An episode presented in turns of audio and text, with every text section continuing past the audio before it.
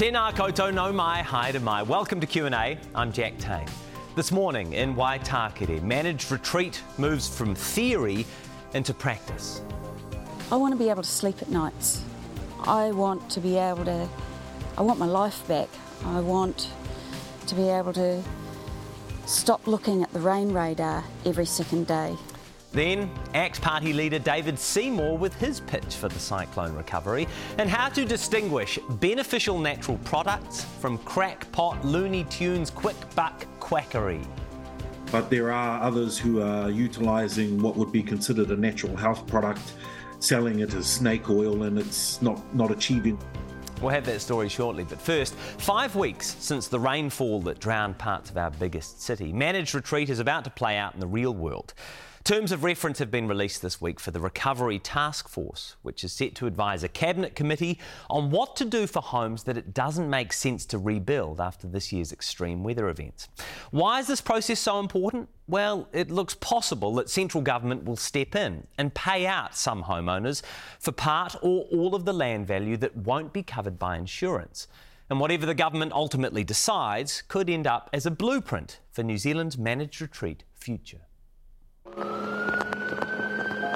When the rain came to West Auckland, residents were left helpless and homeless as the floodwaters consumed their lives. Careful, huh? Oh, Careful, careful. A month on, in many of the worst hit streets, it just doesn't make sense to go back. If you want to leave, who's going to want to buy this house? Well, that's that's the question. You know, that's a question we ask ourselves every day. You know, at, at, at my age, where do I go from here? More than 130 homes in Waitakere are red or yellow stickered. And for residents who've been speaking to One News, the managed retreat issue is not theoretical or academic, it's real. You were yellow stickered. What is your insurance company wanting to do with this house? Um, it seems like modus operandi where they just reinstate the house. For residents like Ruth Copping, it's totally illogical to repair her house and move back if she's only going to get wiped out again by the next floods. Do you want to move back in? Oh no. Oh no. No. I want to get I want to be able to sleep at nights. I want to be able to I want my life back. I want to be able to stop looking at the rain radar every second day. In many of these areas, residents have already tried repairing and rebuilding. This is one of the 10 neighbourhoods in this part of West Auckland that's had repeat flooding. Um, it's you know right next to the stream, yeah, and these guys been they've been hammered twice now. 18 months ago, West Auckland flooded and the affected communities rebuilt. But did we do anything after the last time, or did we just repair them? They um, they got they'll tell you, but they got insurance we'll find claims and they built back. Auckland Mayor Wayne Brown says all reasonable engineering solutions have to be considered before managed retreat. That could mean new stop banks, stormwater options, or even lifting housing. I'm here tonight to talk to you about the uh, recovery from the floods. In the meantime, Te Atatu MP Phil Twyford's encouraging residents to hold off spending any insurance payouts. If residents are ultimately compensated for unlivable land, he hopes that money can be combined with insurance payouts and the managed retreaters will build new lives. The Cyclone Recovery Minister said this week he hopes to have some certainty for affected homeowners within a month.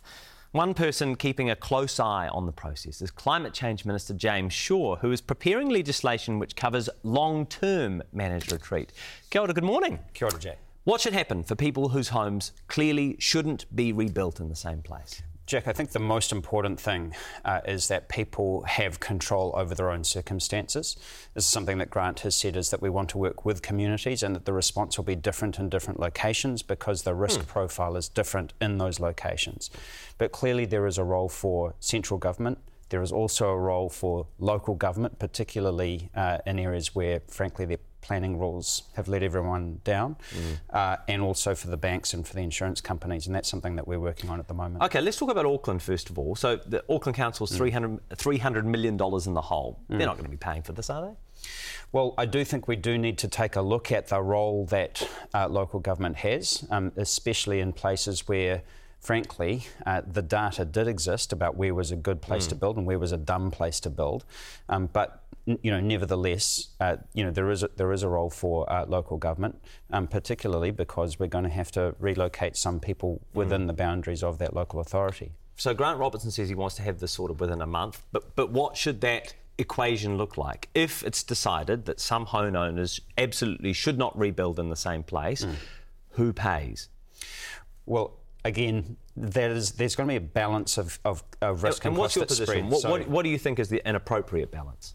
Well, again, you know, we haven't made any final decisions on that, um, but those conversations are definitely occurring, and they're definitely occurring not just within government, but also between government. Uh, and you mentioned the special task force led by mm. Brian Roche and the banks, who have an incentive not to rebuild in highly vulnerable places, the insurance companies, and local uh, local government as well. I want to understand the political process because you were advocating quite early in the space after the floods in Auckland and then after Cyclone Gabrielle. Mm.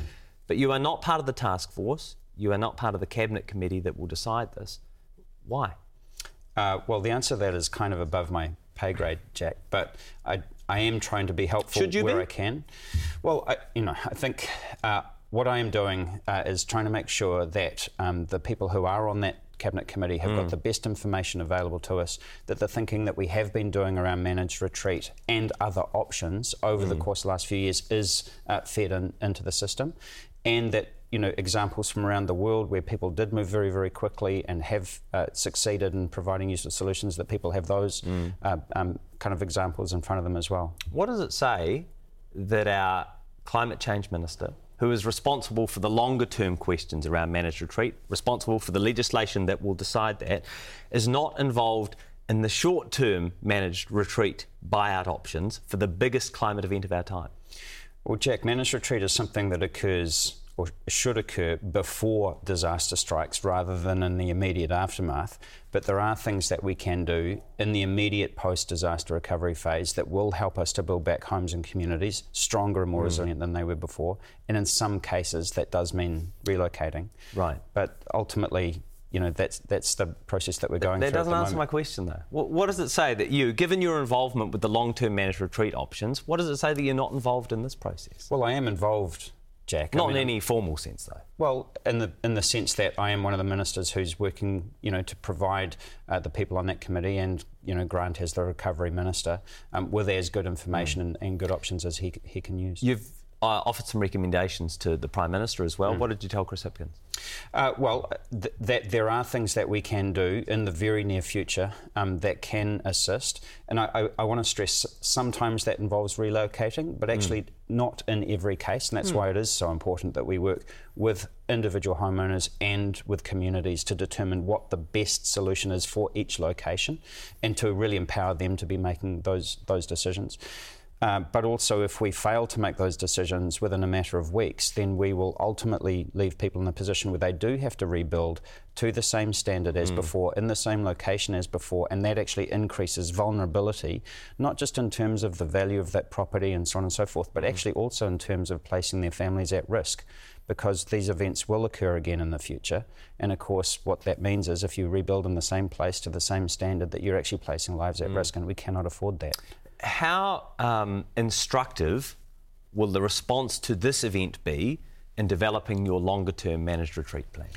Uh, well, it, it, it, I mean, Ideally, it would be very instructive. Um, first of all, we want to make sure that the decisions that we make around how we assist people who have been affected here in uh, Auckland mm. or in Northland uh, or in the Hawke's Bay after Cyclone Gabrielle, that um, at the very least that points in the direction of what a permanent set of solutions to these kinds of challenges will look like. Mm. Because at the moment we have had an ad hoc response. Mm. Generally, what that means is that the bill ends up at the foot of uh, central government, and given that these events are getting more frequent, more severe, and the cleanup costs mm. and the recovery are therefore more expensive, that is completely fiscally unsustainable.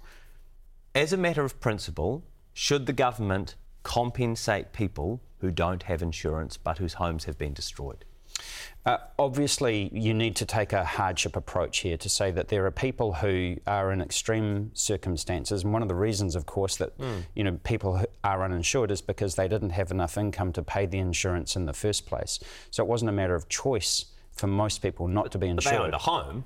Well, well, it, some people have had content or should have had contents insurance, mm. for example.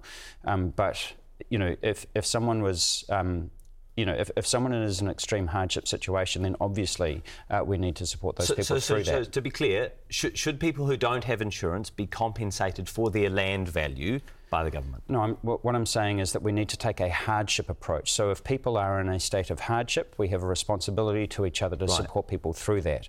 If people have, uh, you know, if they own assets that they have chosen not to insure, right. but they've got the means, then I wouldn't say that there is a good reason to uh, to do that. Okay. Because then ultimately what that means is that the government is actually the insurer of everybody, and that removes the need for the Absolutely. insurance markets themselves. Sure, but I mean, insurance is only going to cover the rebuild. It's not going to cover the cost of the land at the moment, at least under the traditional insurance model. Yeah. So I want to know yeah. if, when it comes to these extreme weather events, people who don't have insurance should be compensated by central government for the value of their land. Well, the question isn't around compensation. What we're looking at is, is, is to say, well, you know, if you're in that situation where, at the very least, you do want to move because you do know yeah. that you that you're living in a high risk zone, and there is a gap between, for example, your total rebuild insurance, then what are the interventions that we can make that can assist you to get out? That's I understand I that. That's yeah. not the question I'm asking, though. Yeah. Uh, my, my question is for people who have absolutely no insurance for, for their for their for their property or for their contents, should they still be compensated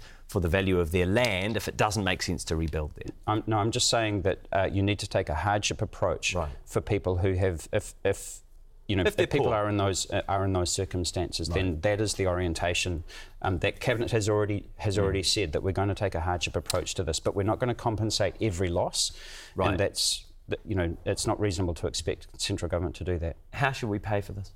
Well, personally, uh, when I saw um, the National Party's announcement that we should pay for it through debt, I thought that that is completely fiscally unsustainable. Uh, it's also morally reprehensible. Two reasons. If you put new money into the economy, which is what you are doing when you increase debt, mm. put that money into the economy at a time when the Reserve Bank is desperately trying to take money out of the economy, mm. paying for it with, through debt will mean an increase in interest rates. Right? So that will mean everybody who's currently paying a mortgage or relies on uh, debt to finance their business, their interest rates will go up because of that. The other thing, of course, is that it kicks the can down the road, and it means that future generations, again, are paying for uh, the cleanup costs for this. It's unsustainable fiscally because you know that this is going to take years and years and right. years to pay off, and there'll be other disasters. I mean, the National Party would say that it wouldn't necessarily be inflationary because they would be looking to cut other spending in different areas. But how would the Green Party pay? Uh, well, at the moment, there are a number of businesses that are doing extremely well because of circumstances that have you know, got nothing to do with them. So, because of increases in interest rates and because of the uh, excess capital that was in the economy um, through COVID, uh, you do see excess profits mm. occurring in some parts of the economy. Um, one way to, um, to, help to pay for it right now would be to do what the UK Conservative Party did many years ago and to have an excess profits tax. That means that you do have this generation paying for it, and you don't have a blunt instrument that forces homeowners to pay more to pay for uh, to pay for it. it. Means that those who can contribute contribute uh, will be paying for it. It means that you are actually mm. um, not having that inflationary in, impact that that new debt would have on the economy. All right, stay with us. We'll be back in a moment. James Shaw is back after the break.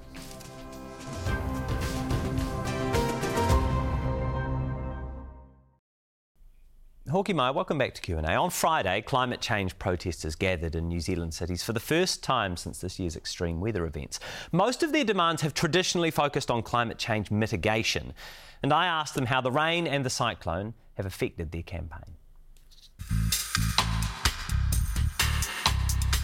Some have been protesting for years. It's not climate change, it's climate crisis. And there's so little time left. But for others, Friday was a first. That's our first climate uh, protest. We've never been before, but we just felt like we've got to do something. Motivated by the storms and the floodwaters, they gathered for what has sometimes seemed like an exercise in futility. I really hope that these recent events have just brought to light that climate change is happening now. It's not something that's in our future, it's happening to us now, and we need to do things to adapt to it and to mitigate the effects of it now in order to see a better future.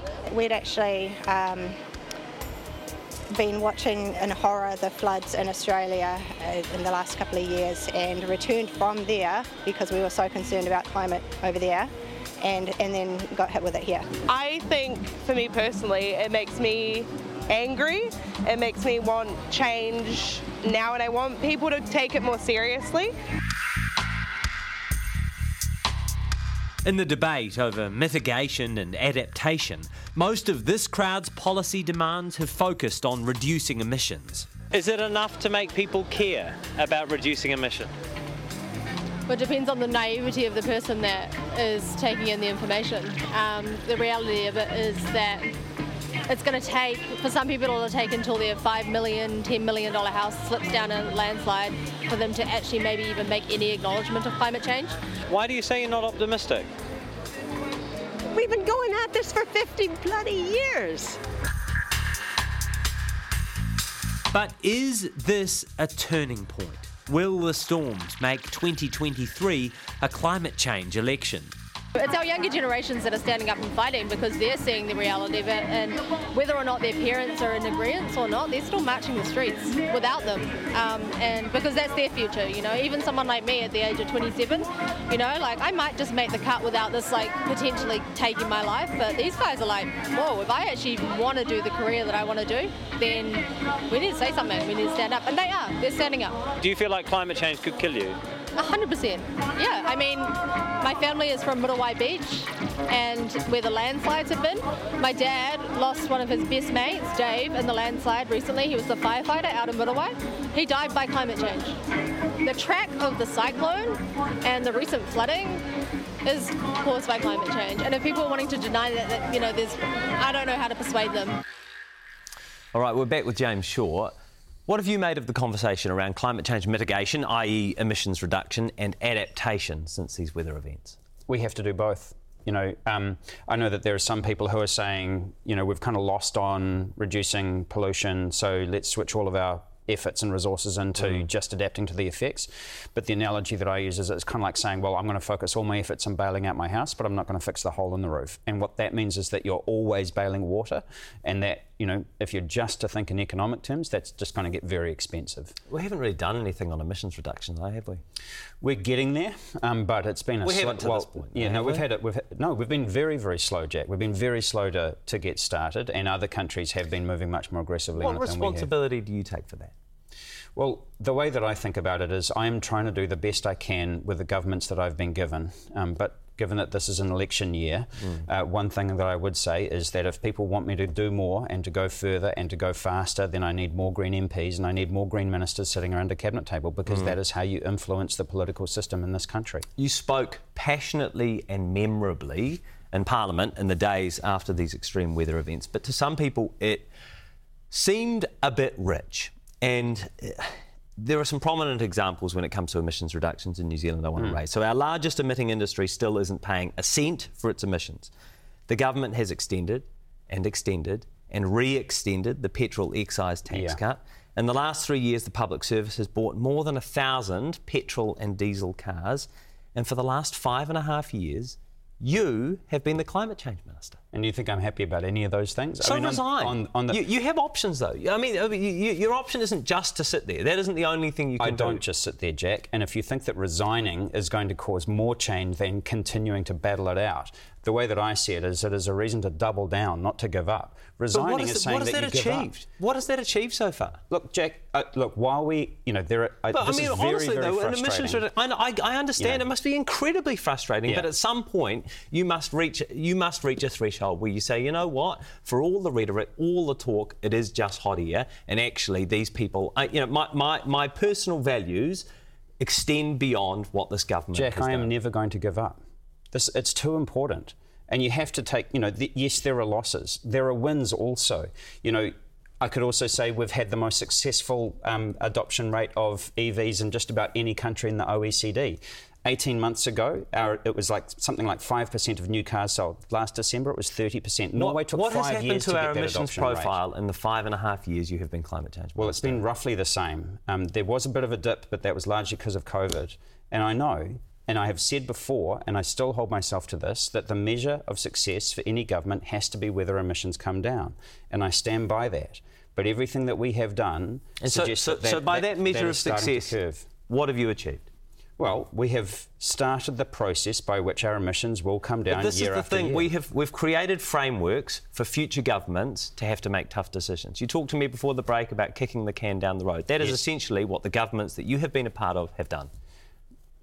In part they have and i'm i'm not happy hmm. about that right and you know like i said I'm, I'm the first to say that we need to pick up the pace and that we need to go further but like i said I think I am doing the best job I can with the hmm. governments that I have been given by the voters of this country. And if they want more action on climate change, the solution to that is not to exit stage left. Uh, the, the solution to that is to double down. Have you ever considered resigning as climate minister?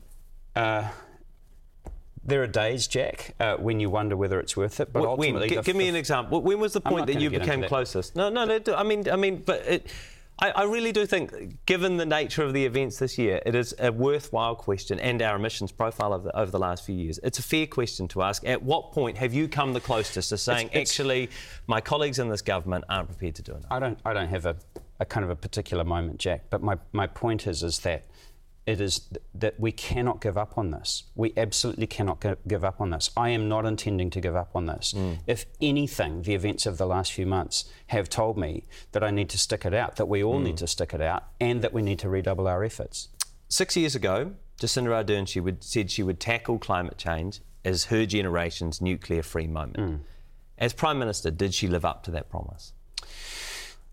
In the five years of our government, we have done more uh, on climate change than the combined efforts of the last 30. But as I've said a number of times, is it enough? No, we need to do much more. We need to go faster, uh, and you know, and we really do need to pick up the pace. That is a careful answer, but it's not an answer to the question I asked. Did Jacinda Ardern live up to her promise and treat climate change as the nuclear free issue of her generation? It was one of the two most important things. It was that and child poverty. Uh, and I do think that she um, put a huge amount of effort into both of those things. Ultimately, I also think uh, that the government uh, did not do everything within its power uh, on either of those two challenges. And that is why I belong to a different political party.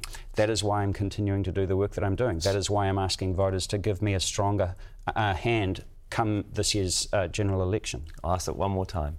Did she live up to that promise? She as Prime Minister? Jack, I think that that is for the people of New Zealand to decide.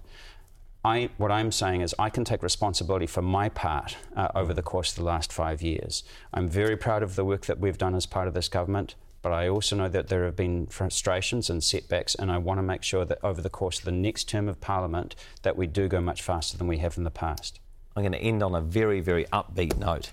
I just wanted to play you a clip from the founder of the Green Party in the UK, who said this week that he thinks the battle for the environment has been lost. Have a listen to this. We have failed in dealing with the battle for environmental survival. And I'm afraid that I have become somewhat of a doomsayer, and it's too late. The battle for uh, the world's environmental survival is at this moment lost. What do you make of that? Uh, look, you can't give up hope. Uh, we depend entirely on our natural environment for our continued survival as a species and a civilization. And everything that we do can create hope. So I just think we've just got to keep fighting for it. And like I said before, we've got to double down, not give up. When are we expecting to see the climate, uh, the, the managed retreat adaptation stuff actually be tabled in Parliament? The, uh, the bill will come into the House before the, uh, before the election, but you will see, um, as Grant said, over the course of the next few weeks, some interventions post disaster that will point in the direction of that, of that piece of legislation. All right, thank you very much for your time this morning. Climate Change Minister James Shaw. If you want to contact the Q&A team, please Kōrero Mai. These are our main platforms. You can email us, You can find us on Twitter or Facebook. Coming up, the hullabaloo over Rob Campbell's public sacking may have drowned out one of his central accusations. We ask if the government is backing away from co governance in health.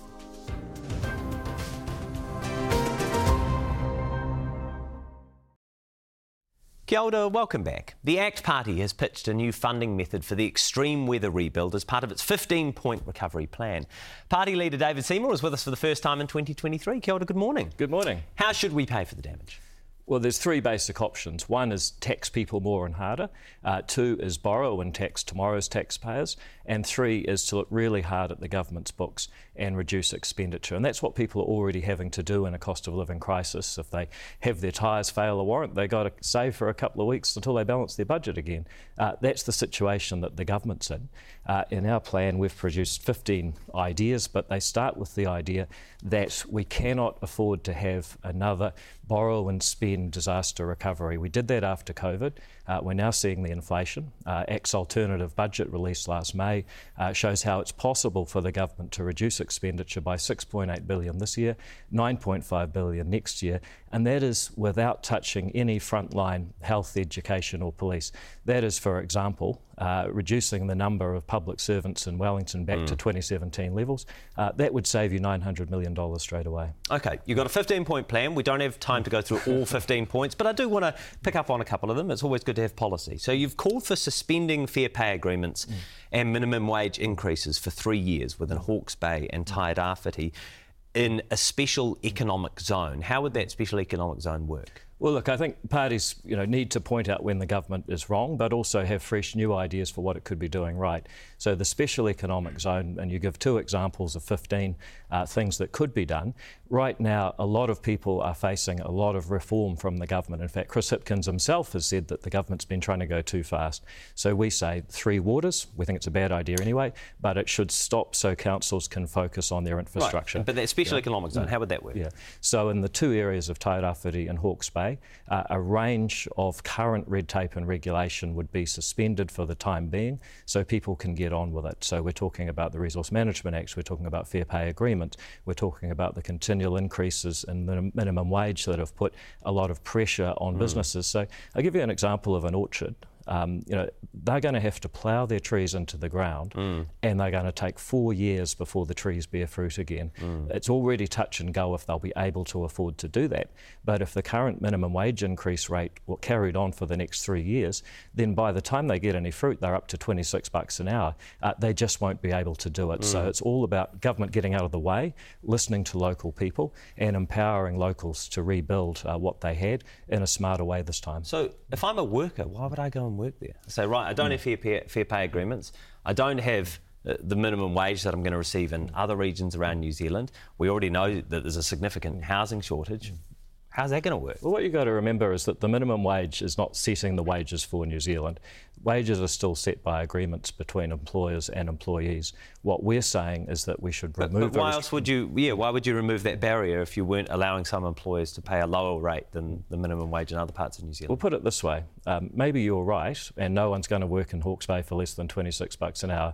That's okay. We but leave. What, why would a worker yeah. be incentivised? I know you think a lot yeah. about incentives. What yeah. would be the incentive if I was a worker to go to a region that doesn't have as good protections and has a lower minimum wage? Mm put it the other way, maybe people want to do it anyway and maybe they won't go because there's too much bureaucracy and the minimum wage is too high for jobs to be offered in the first place. So if I'm right about that, leaving the minimum wage low, getting fair pay agreements off the table for the foreseeable future, that will help people do uh, the work they need to rebuild. Uh, now, of course, you know, if, if, you're, if you're wrong and you put those mm. restrictions mm. in place and people don't go, you're adding costs to the rebuild. And remember, the more the rebuild costs, the more resources it drags in, the more government borrowing, the more more money mm. sloshing around in the economy, the more inflation that's going to put pressure on the cost of living, not just in Hawke's Bay and Tairawhiti, but actually for New Zealanders Everywhere. up and down the country who are under huge pressure to meet their bills each week already as it is. So you've called for, quote, a replacement of council building consent processes with private insurance so that people don't need to wait for council consents if an insurer is prepared to insure the building.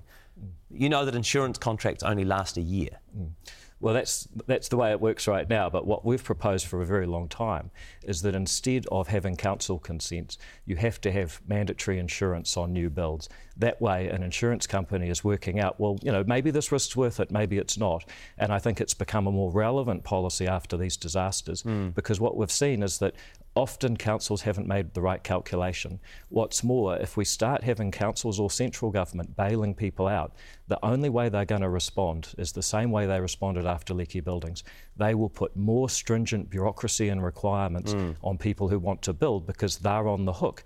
Uh, if we make it a regulation that you have to have private insurance, a private insurer has an incentive to weigh up the costs and benefits in a way that councils don't. But, a pri- but mm. you can't mandate that they offer insurance for longer than a year, though, can you? Well, they, if they want to participate in this scheme, that's what they'd be required to do. Right. So, so any any new insurance that you would mandate here in this space for any new build, mm. you would say, right, that you have to offer insurance for more than a one year contract. Yeah, that's right. And I think you'll find that there are actually insurers that want to meet that market. We've been mm. developing this policy over about six years and we've had numerous discussions over that time. Mm. Uh, and the question is this do you want another expansion of bureaucracy?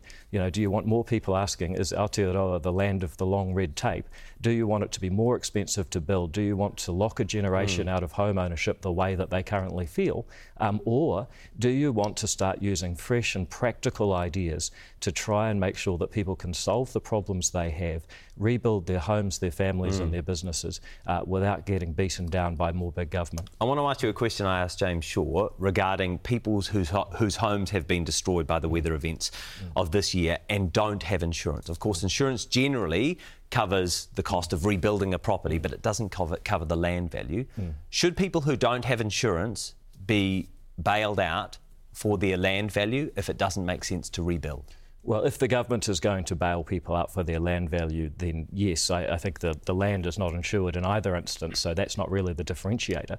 Uh, on the other hand, the question is should the government be bailing people out for the land? And, you know, if you focus on mm. those people who are very hard up and your heart goes out to them, and I've visited some of them, mm. then it's easy to say yes, absolutely. But you've also got to think about all New Zealanders in the long term. Mm. If there's an expectation that the government has to buy your land because it's guilty of not stopping you building. Mm. I tell you what the government's going to do, it's going to get really zealous about stopping people building. And again, I think about the long term problem of young New Zealanders not seeing uh, a ladder of opportunity into mm. a property owning democracy where they have a stake in this country.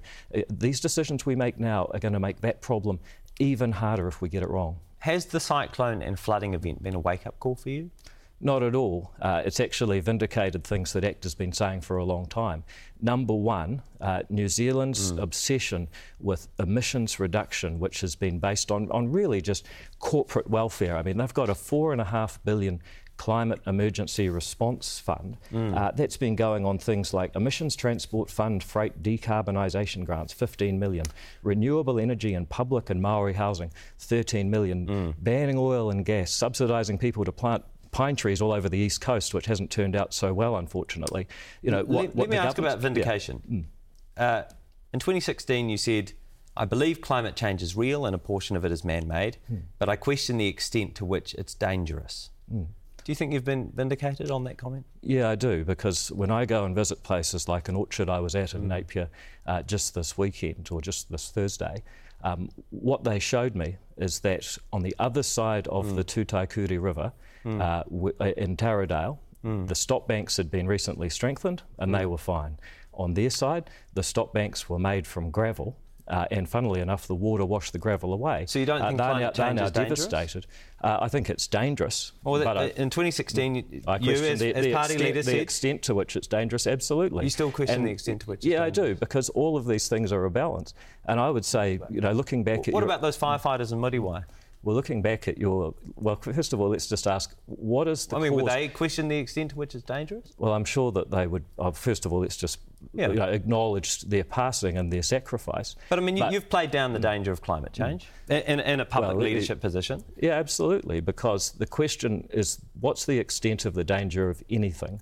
It's not a case of this is our faith, this is our belief. Pretty significant, any, any, and, any, and, any and all measures are mm. suitable. Uh, I'm interested in digging into the detail and getting practical. So I give you that example of Tutaikuri River uh, in, Na- in Napier. Which had what, an inappropriate stop bank, yep. as you say. So, I, I, so I, I want to ask you more about this. I, well, let me give you another example. No, no, let me give you an example. Okay. Um, we, we've been through the archives, and I've got to say, it is remarkably easy to find explicit examples Mm.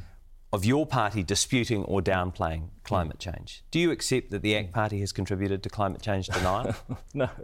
What we've done is we've contributed to climate change understanding. So, so when, that- Rod, when, Rod, when Rodney issue. Hide, as Mm. party leader, said the entire climate change and global warming hypothesis is a hoax, how Mm. Did what- he contribute what- to the what- understanding? What year, what year was that? Uh, 2008. Okay, well, I was living in a separate country back then. But he, he was your mm. party leader, and I just asked if you if Yeah. you accept that the ACT Party has contributed to climate change denial. Yeah, well, I, I disagree with that statement, but I also point out that it's what 15 years ago. Um, if I'm going to be held to the standard of what each party said in 2008, we, we Well, could play that what game about all the day. ACT Party policy that was on your website until 2016? Quote, New Zealand is not warming. Mm-hmm. If it were to warm moderately, we would likely benefit in terms of land based production, mm. human health, and reduced heating bills. Mm. Arguments that we'd lose from sea level rise or more extreme events are unproven conjectures. Mm. Well, I actually disagree with that statement. Oh, it was on your party's website. Well, I believe, again, how many years ago, but I believe that. 2016, I- until I- 2016. I, I believe that New Zealand is. Were you party leader then? I'm not. A, I wasn't aware of that statement. I don't know exactly what you're It was- referring to. it was actually a- a- it's, it's certainly it's certainly not a statement I've made. It was a policy pa- paper Mm. on your on your website until 2016. Yeah, well, I don't know. I don't know who maintained that Hmm. website at that time. That's another question. But can we talk about what I'm telling you today, uh, which is that actually, if you want to judge me by the statements that I've made and what I've said, uh, then actually I think Well, we've you said climate change isn't dangerous. That's what that's what you said. No, no, Uh, you, no, you're no, a no, former no. party. That's what you said. I, you said you questioned the extent to which it was Yeah, dangerous. and I Yep. think, and I think that's healthy. Okay. Uh, your former party leader said the entire climate change and global warming hypothesis is a hoax. 15 years ago. Mm. And the, and the policy paper on your website until 2016 said New Zealand is not warming. So I'm going to go back to my question. Do you accept the ACT Party has contributed to climate change denial Mm. and inaction? Uh, no, I don't. Uh, again, you, you want to play this game of digging up 15 year old statements. Uh, I'm not interested in that. What I'm interested in is what can New Zealand do practically now? What fresh new ideas do we need to solve this problem? I believe that ACT has the most robust and sensible climate policy on any party in New Zealand today, and that is that we cap our emissions under the Mm. emissions trading scheme in line with our trading partners. We adopt the same policy as the people we do business with around the world. Then we put our efforts into climate change adaptation. Mm. Again, an idea in this paper that we've championed for a long time is sharing more money um, with the c- councils that need to do the reconstruction. Th- There's no And- doubt you, your party has presented lots of ideas. My question is, how does your party have any credibility on hmm. anything when it comes to climate change policy, hmm. given years of denial and inaction? Well, if you actually look at what I've said and what I believe, uh, then the credibility is very strong. If you want to dig up something on the Wayback Machine from a website a long time ago, then you can play that game. I don't think that well, the truth Jack. is, if, if we'd actually yeah. acted more then, if we'd taken mm. it seriously then, mm. and taken greater mm. steps, we might not be in the position we find ourselves and if, today. And if you follow the policies that I have advocated, uh, then we'd be in a much better space. And I think what you should be doing is asking how is it credible that we have a Green Party who've had the climate change portfolio for five years. They're focused overwhelmingly on attempting emission reduction policies that haven't actually reduced emissions. Meanwhile, the rest of the world has continued emitting for the simple reason that you've got billions of impoverished people who will burn coal to Mm. avoid their children being malnourished. You know, I can understand that. So the question is for New Zealanders, how do we practically contribute? Mm. And the example I would have liked to have given you before you went on your Wayback Machine tirade into history is I've just surveyed people in the Epsom electorate. Mm. You know, hundreds of people are writing about flooding that happened in their street. Mm. Half of them had had previous drainage issues. A third of them had actually made a complaint to the council. So if you dig into it and get practical, Mm. no, these sure, are, these sure. are You're saying, you're saying that needs to adaptation makes sense, Yeah. and, and, and, that, Yeah, and that too and- much of the focus has been on Yeah, mitigation. and- I, I and- would look back and say, actually, there are there are just myriad examples. Where your party has contributed to Yeah. downplaying the issue in a mitigation and adaptation Yeah, sense. and, and look, you want to live in the past, but I'm here in the present, having dug well, if into only the issues. if only Yeah. you've been in the present and the past. Am I right? if only you've been so future focused well, a few I- years well, ago. act- actually, I always have been. Mm. Um, you know, you're digging up something that was on a website what seven years ago.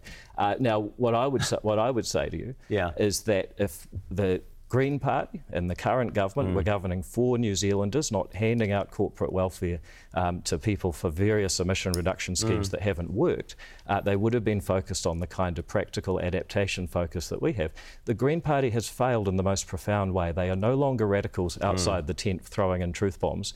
They've been in the tent for a long time, and the truth is that they've made a major strategic error by focusing on ineffective emission reduction when ACT has a far more effective mm. policy there today, and they've failed to focus on adaptation because right. of that $4.5 billion in the Climate Emergency Response Fund. In last year's budget, none of it went to an adaptation measure. That is the true failing, and that is why ACT has been vindicated as the credible party on climate change. Thank you very much for your time. Thank you. ACT Party leader David Seymour. After the break, should consumers be free to buy natural remedies or protected for their own good?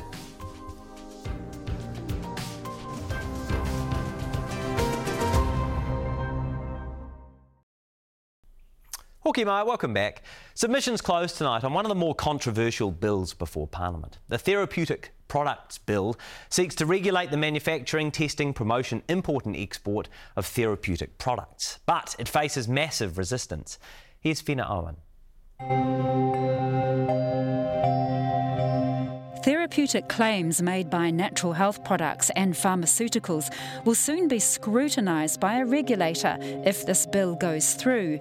Many working in natural medicine, from vitamin manufacturers to boutique producers to rongoa Māori, fear the devil is in the detail. If this gets past the stage it's at now, all hell will break loose. If it's passed in its current form, it could be quite disastrous.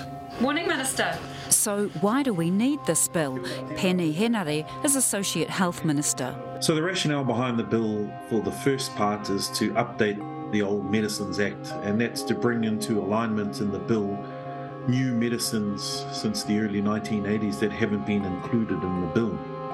Many of those new medicines come under the category of natural health products, a booming sector with 20,000 products on the market.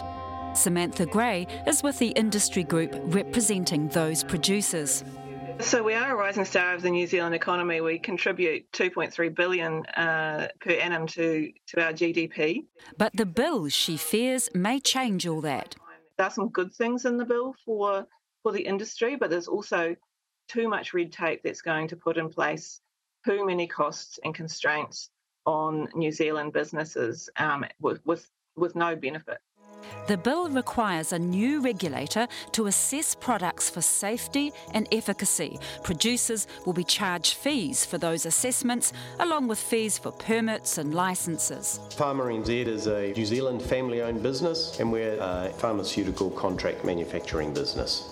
Hamilton based manufacturer Peter Lurk is in the natural supplements business. He opposes the bill's plan to impose the pharmaceuticals fee structure on natural products. Unless there are changes, natural health products can be dragged into a higher cost, higher risk um, uh, regime for regulation. It will stifle innovation because it will become harder for, uh, for entrepreneurs to start businesses to develop new products. Most natural health producers here in New Zealand are small businesses. For larger enterprises like Peter's, the big plus with the bill is the ability to make claims about the health benefits of his products, giving him a competitive advantage and weeding out the cowboys. The benefits of being able to make therapeutic claims um, means that the consumer is going to know exactly what the product is going to do for, for, for them. So uh, it means that any claims that are not validated by scientific evidence won't be allowed to be made. That's my understanding is that there are cowboys in the sector and it's not specifically pointing to Rongoa Māori, but there are others who are utilising what would be considered a natural health product selling it as snake oil and it's not, not achieving what they're selling it as. Minister Henare also has concerns about people getting incorrect information about the bill, as highlighted, he says, in a barrage of emails sent to Parliament and online campaigns. There seems to be a movement uh, that is rallying against um, parts of this particular bill, in particular the national, uh, the natural health products. Uh, and I'm afraid to say that a vast a, a, a vast number of those are due to misinformation. The kohekohe is really good for um, women's issues with hormonal problems. In a garden in Otaki, we meet Kai Rongoa, Māori traditional medicine practitioners. See, well, we're starting to flower now. Oh, yeah, get the seeds too, eh? Yeah. Okay. The bill was so complex. Um, there's been no time for us even to get together in wānanga on the bill. We want this clause, that rongoa, a clause in that bill that rongoa should not be in there. Because it is, it is its own mātauranga, it is its own whare. With respect to rongoa Māori, it's captured in this bill under the natural health products, which is uh, a particular piece that looks towards bringing natural health products into the therapeutics bill. And that's where uh, I guess the rubber meets the road for the rongoa Māori practitioners in this country. Rongoa Māori already has a system that protects it. What we want is the opportunity for us to um, be inside the conversation at the beginning. So this is a really good rongoa for puku. So, rongoa Māori is only subject to the bill if a rongoa preparation is commercialised. Auntie or uncle who who provides rongoa Māori down at your local marae or to your whānau, nothing changes. Clearly, the government has a job on its hands communicating the bill. Many of our people are, are referring it and likening it to the um, Tohunga Suppression Act, where we had um, our own um, natural indigenous ways of living and being and breathing and you know looking after each other um, stopped. That's part of the misinformation piece. Um, I'm well aware of what the Tohunga Suppression Act is, and I'm also aware that it was a Maori health minister that put it in place. Uh, so, look, we want to make sure that um, we can continue to protect rongoa, uh, mātauranga Māori, and you know what? If if it means that at some point in time, as the bill progresses, there are options here. Include it, don't include it. So far, around 10,300 submissions have been received on the bill, a bill that may have a rocky road ahead. That's Fina Owen. Stay with us. Q&A is back after the break.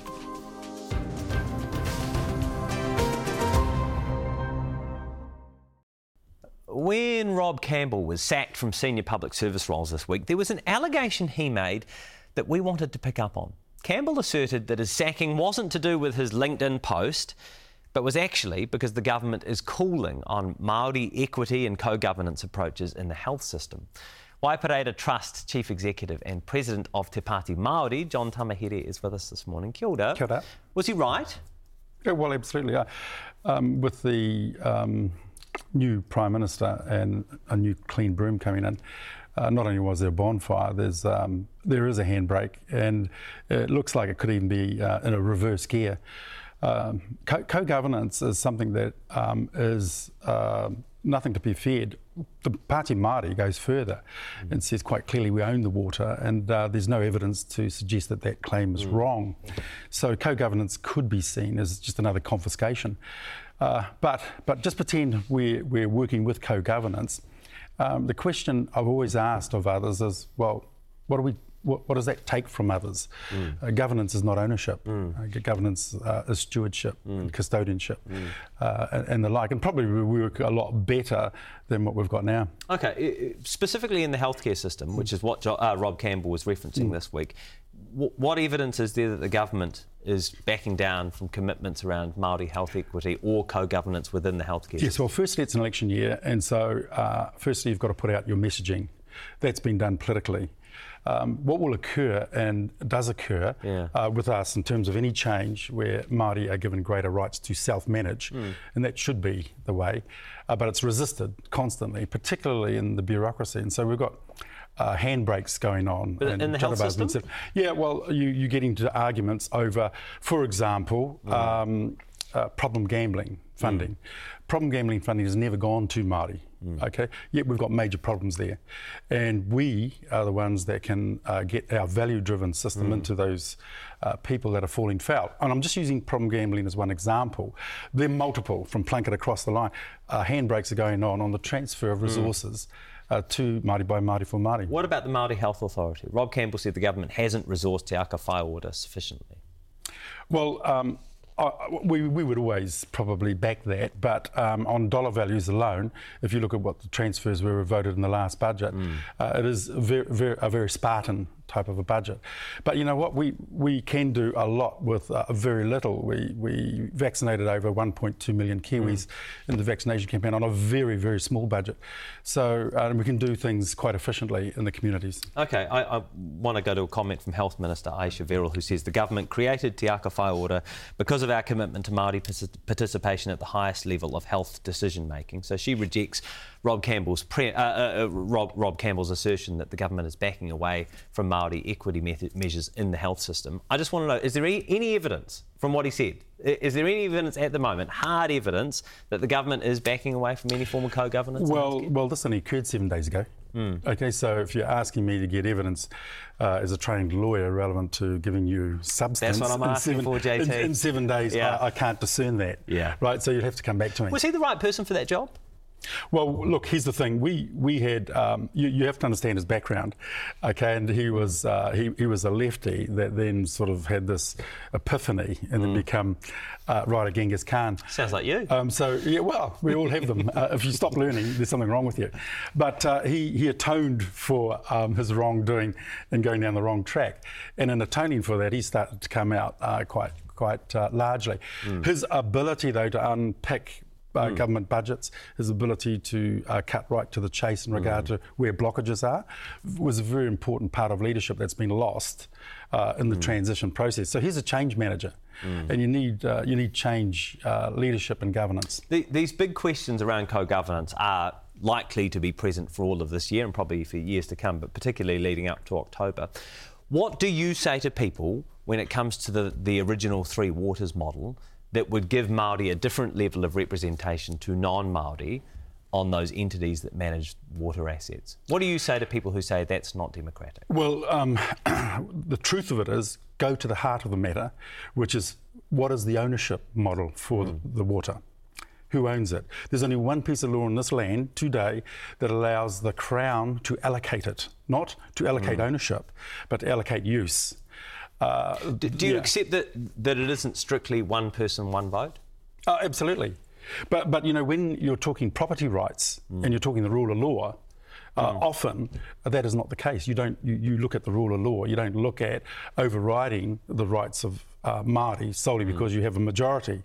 That's the argument that's been put to us. We're the majority. We're going to make the rules. and We're going to override property rights. You can't do that. Has the government made an argument in favour of co-governance? No, they've been very poor. Uh, this government's been very poor as communication pro- approaches. I think we're all aware of that. Uh, it, it, doesn't. It has some good ideas, mm. but it mm. just doesn't know how to um, market them or sell them. Census this week.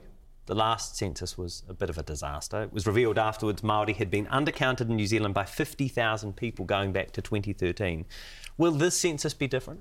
Well, we don't know that. That's a guess, 50,000, but uh, because it is. Yeah, it's an estimate. Yeah, yeah well, it's a guess. So um, the, I think it's informed. I don't think they just pluck that number out well, of the air. Uh, it's a percentage mm. taken, and who, who, determines the percentage?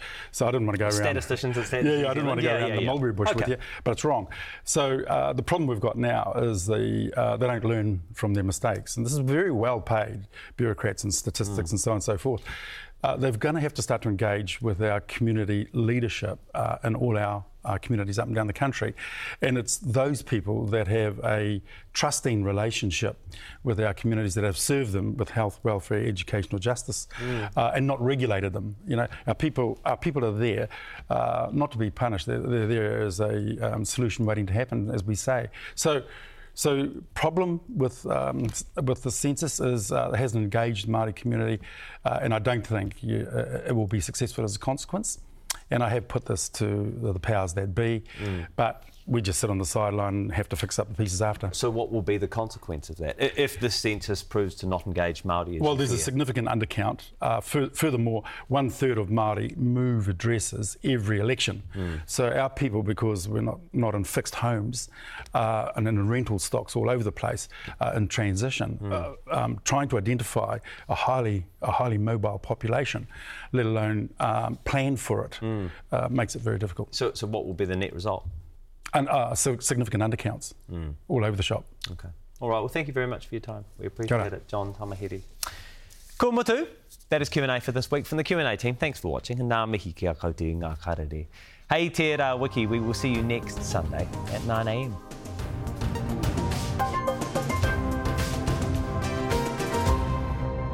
Q&A is public interest journalism funded through New Zealand On Air.